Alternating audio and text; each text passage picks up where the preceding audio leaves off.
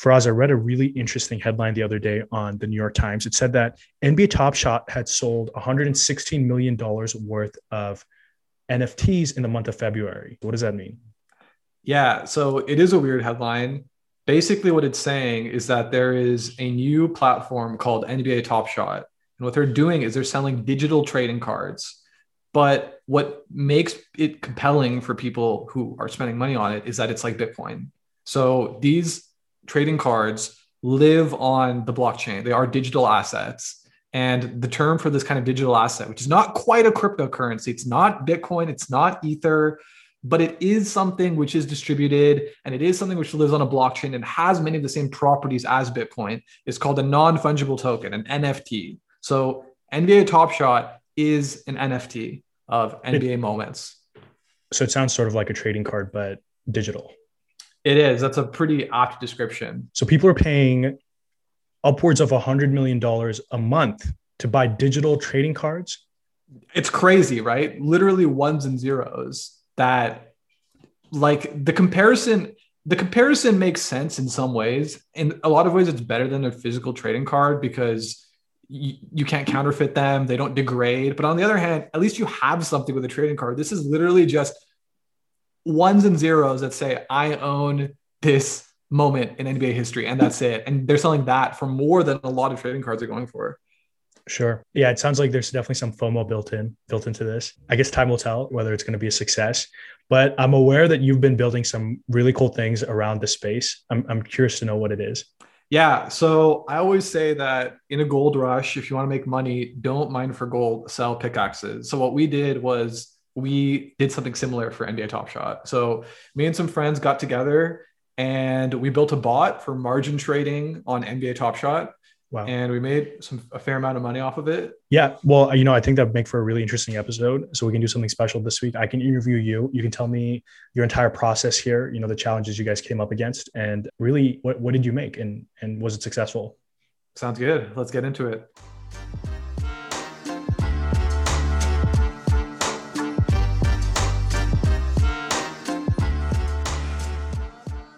Faraz, welcome to the podcast. You know, can I say it's always been my dream to be a guest on the show. A real honor for me. Well, uh, you're getting interviewed by the best. So let's let's jump right into it. You built something. I want to hear about it. What did you build? So one of my friends told me about NBA Top Shot maybe like two months before it made all of these headlines. And when he first told me about it, that these were these digital NBA moments that were so he, so basically what he said was they are kind of like trading cards for NBA moments, not players, but like moments in history, like LeBron James dunks over Steph Curry or Curry hits this crazy three from from the three point line, and they're entirely digital. I thought it was the dumbest thing I'd ever heard. I was like, you can literally get this on YouTube. Why are people selling this? And then he mentioned that it was cryptocurrency, and I was like, oh, that explains it. That's why people are throwing all logic out the window and spending this much money on it. So my first thought was this is really dumb.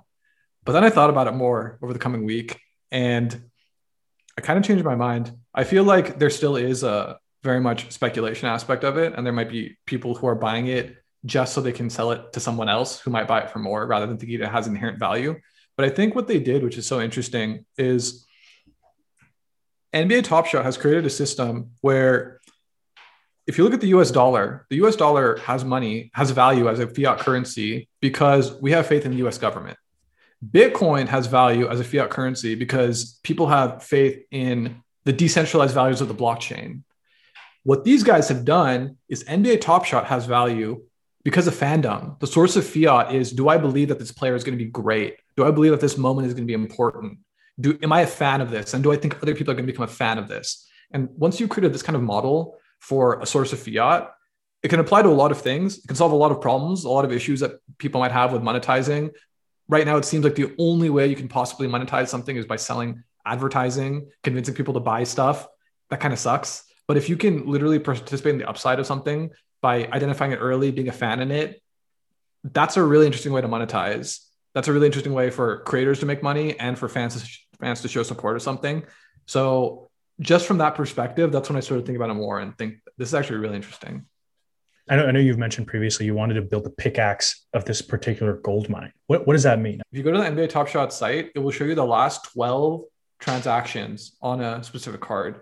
if a card is moving quickly, those 12 transactions might be the last like 20 minutes. So in other words, like you're going to buy this card for a thousand bucks. And the only fact you know about it is how much people paid for in the last 30 minutes. You know nothing else about it. And people are putting in serious money. They're considering that this is an asset. So these are people who want to put money into this asset, like they would put money into a stock, and yet they have no way of knowing how much the price of the asset has changed over the last two weeks. That, that's crazy. So I was originally going to make a essentially like a Bloomberg terminal for NBA Top Shot. We were going to track prices over time and give notifications and create useful tools for people who wanted to to participate in the NBA Top Shot market. So that was what our original plan was. So I hit up two of my I hit up my friend Bryan and Bryan got me in touch with this with his other friend Jon and the three of us were going to get together and and hack something together. But we discovered like literally right like 5 minutes before we were about to start coding that someone else had made essentially what I described. So we decided not to do that, but we had another idea which was similar. Isn't it contra to say that that information doesn't exist? My understanding was because of the blockchain and what it represents, all information is available. Is, isn't it a system where every piece of information gets logged and it's accessible by anybody in the world? Yeah, theoretically, it's accessible by anybody in the world, but in terms of who it's actually accessible to is coders like me who understand how blockchain works and understand cloud and know how to write scripts and stuff to do that. But if you're a normal person, like an NBA fan who wants to participate in it, like, mm-hmm. are you going to like write a block a block explorer in order to figure out how it works? So our original plan was just to make something which is easy to just just reduce the the learning curve to be able to get that information. Gotcha. So you saw that this uh, exact product had already been built. You chose yeah. not to pursue this.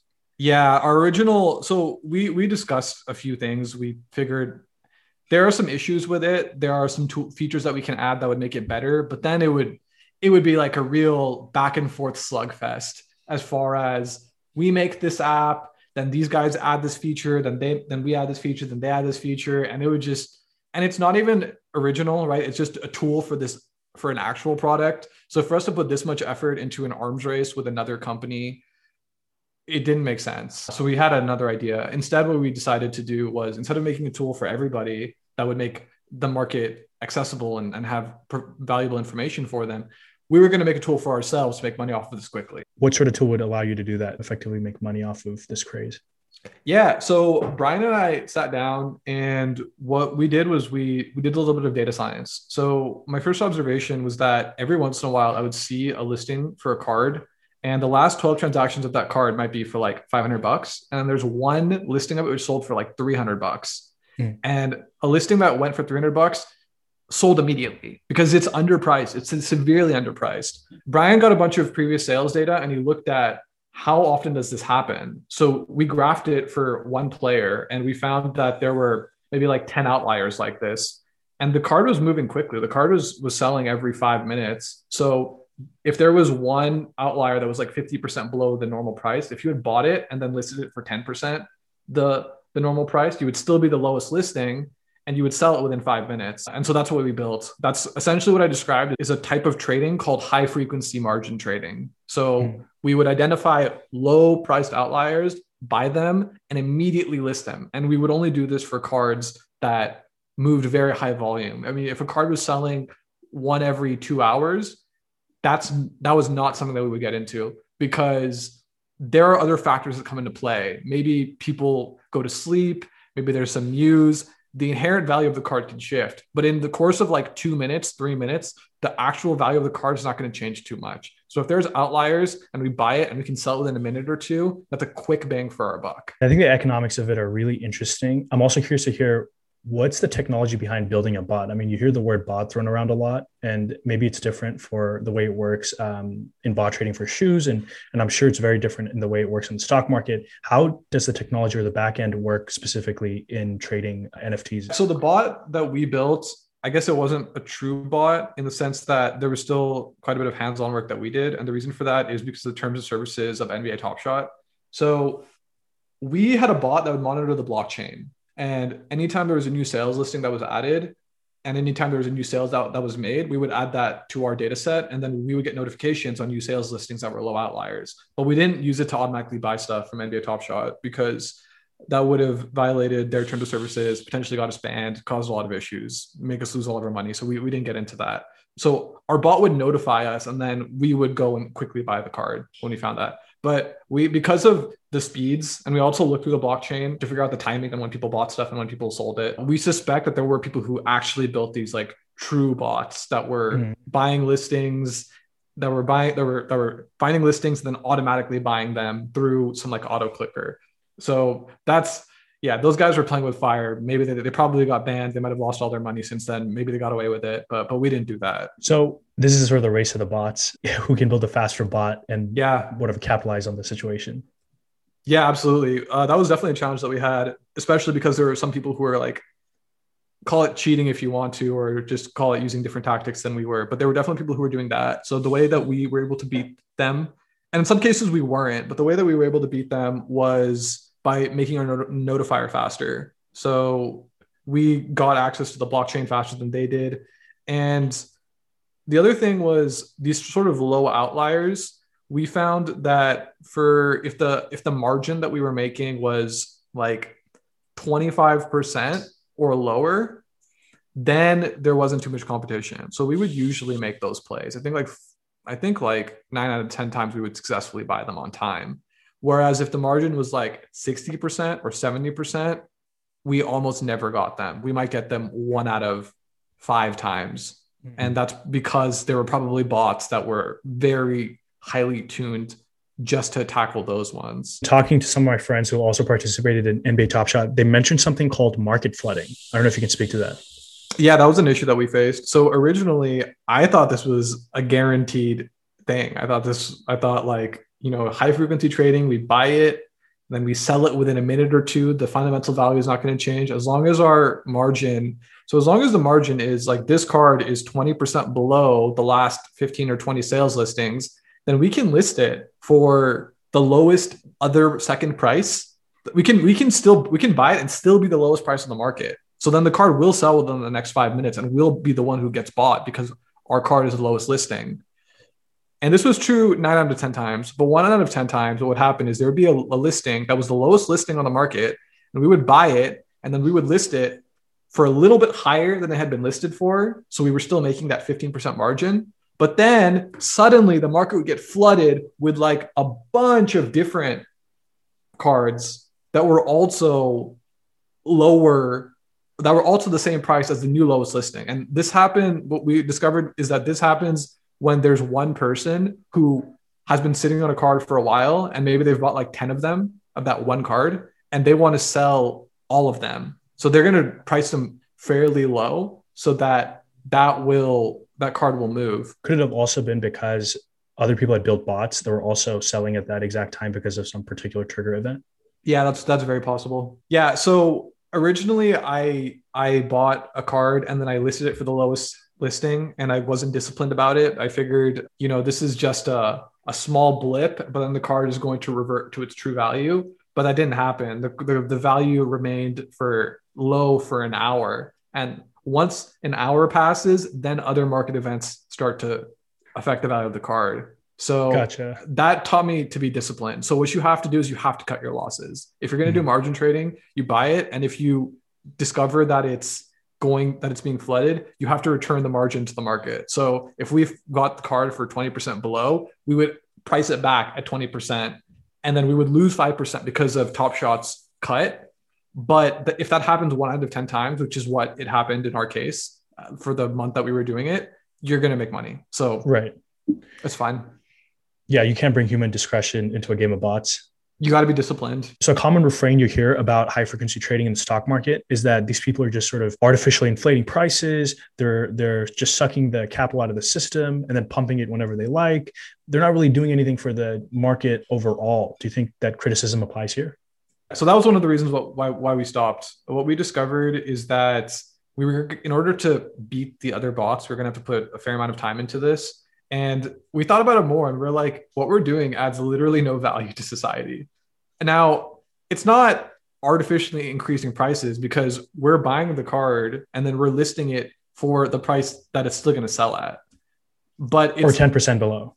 Yeah, we're, we're still listing it for the quote unquote fair market value. We're, we're identifying cards that are underpriced and we're pricing them more fairly. That's all we're doing. But that literally does nothing, like creates nothing. We're just a middleman who's taking a small cut for a non-service. Like if we didn't exist, this card still would sell. So mm. yeah, this just felt like literally all we're doing is taking money, is making money off of this. And I don't think it was harming anybody, but it wasn't adding anything of value. So sure. We decided not to do it. I think honestly, from the first time I heard of it, and now, now that you've explained it, I think it's incredible because you saw a trend, you saw something that was sort of permeating into the culture, and you took advantage of it. You put your own money into it, you built something. I think that's sort of what tech's all about. Uh, so it sounds like you guys were pretty pretty cautious with how much money you put in there. But if I had whatever like 900k lying around, and I'm like, guys, take this from me, make me whatever margin you were making, and then uh, return it to me. Could you have done that for me? No, we couldn't have. So this works well for small principal. So I actually did a quick test. I the first day that we built it, I spent an hour. I put in, I think I put in like 500 bucks, and I ran it for an hour. And at the end of 500 bucks, I think I made like seven or eight margin plays. One of them was a margin was a market flooding event. So I lost money off of that one, but for the other, the other six, I, I made money. So off of the 500 principal, within the end of an hour, I think I had about 550 bucks. So in terms of actual value, like in terms of percentage, that's that's a crazy yield. I made 10% in an hour off of something which is very low risk. Literally, my value was realized within five minutes. And if it wasn't, I would cut my losses within five minutes. So in terms of percentage, that was crazy. But if I had put in like 10K, I probably still would have made like 50 bucks or 100 bucks because there aren't that many outliers on the market. And the ones that are really good, you're competing with other bots. So yeah, we could have we could have gotten we could have made more if we had made our bot better, but there still is a, a cap to how much money you could make because there just aren't that many outliers. I imagine we're going to see a lot more of these sort of NFTs arise. It's, we're still really early stages. If something like this took off again, you know, maybe it's not NBA, but it's something else. Do you see yourself jumping back into it? No, I'm not going to do it again. I definitely learned a lot about the finance markets. This is something which, to be honest, I never had too much interest in. I to, to be honest, I didn't have too much interest in. But once something becomes a puzzle to be solved, once something is like, I'm going to write some code to be the best and I'm going to put my money on the line, it becomes super interesting. So I had fun and I learned a lot from it. But I like I said, I don't think this actually adds any value to society. I don't think this is a very useful thing to do. With that said, I think there's there are going to be other opportunities. So if there is someone who knows how to write code and wants to make money and doesn't care that it adds nothing to society, then what you can do is if there is a market that has several of these unique properties that are exhibited by NBA Top Shot, which is number one, it can be traded digitally. So there's there's the possibility for very high vol- volume. So you can buy a card and sell it within five minutes. That's important. Number two, every card is slightly different. So if every LeBron card or every if every card of LeBron dunking over Steph Curry in this game were exactly the same, I don't think this would have worked because there would have been a clear market value for this one card. The market maker essentially would have said that this card is worth 1200 bucks and that's what people would price it at. But there was some confusion about the value of the card because each card had a serial number and the serial number greatly affected the value of the card. So there were some instances of a LeBron dunking over Steph Curry card which were worth $10,000 because they were serial number 1 and there were some which might be worth $1,000 because they were serial number 1200. So if you have a serial number, you don't really know how to price it. And that caused these weird pricing aberrations to occur. So that's another property that's important. So once you have those two properties, that's a market where this kind of high margin play could work. There are a lot of other NFTs that have come into the forefront since NBA Top Shot made their big splash two months ago. You can't employ the strategy. You know, those like NFT art things, they're one of one or even if they're one of 10, all 10 of them are exactly the same. So they're going to be worth the same. So you can't make a high margin trade on them, at least on the same way that we did it. I think keep your eyes out, and there should be more opportunities like this that occur. Well, thanks for Faraz. I think that was uh, super edu- educational. I hope our listeners got something out of that. I'm sure NFTs was something everybody's going to sort of keep their eye on, and there's going to be a lot of cool events that are going to come up. Maybe we'll issue our own NFT for this podcast. We do have some sick album art. Yeah, and we have some quality audio content. Yeah, that's right. Well, thanks for listening, everybody. That's our episode for this week. Thank you so much for listening. Make sure to subscribe to us and rate us on Apple Podcasts. We would really appreciate the support. You can also follow me on Twitter at FZ from Cupertino and Vasant at Next Vasant. See you guys next week.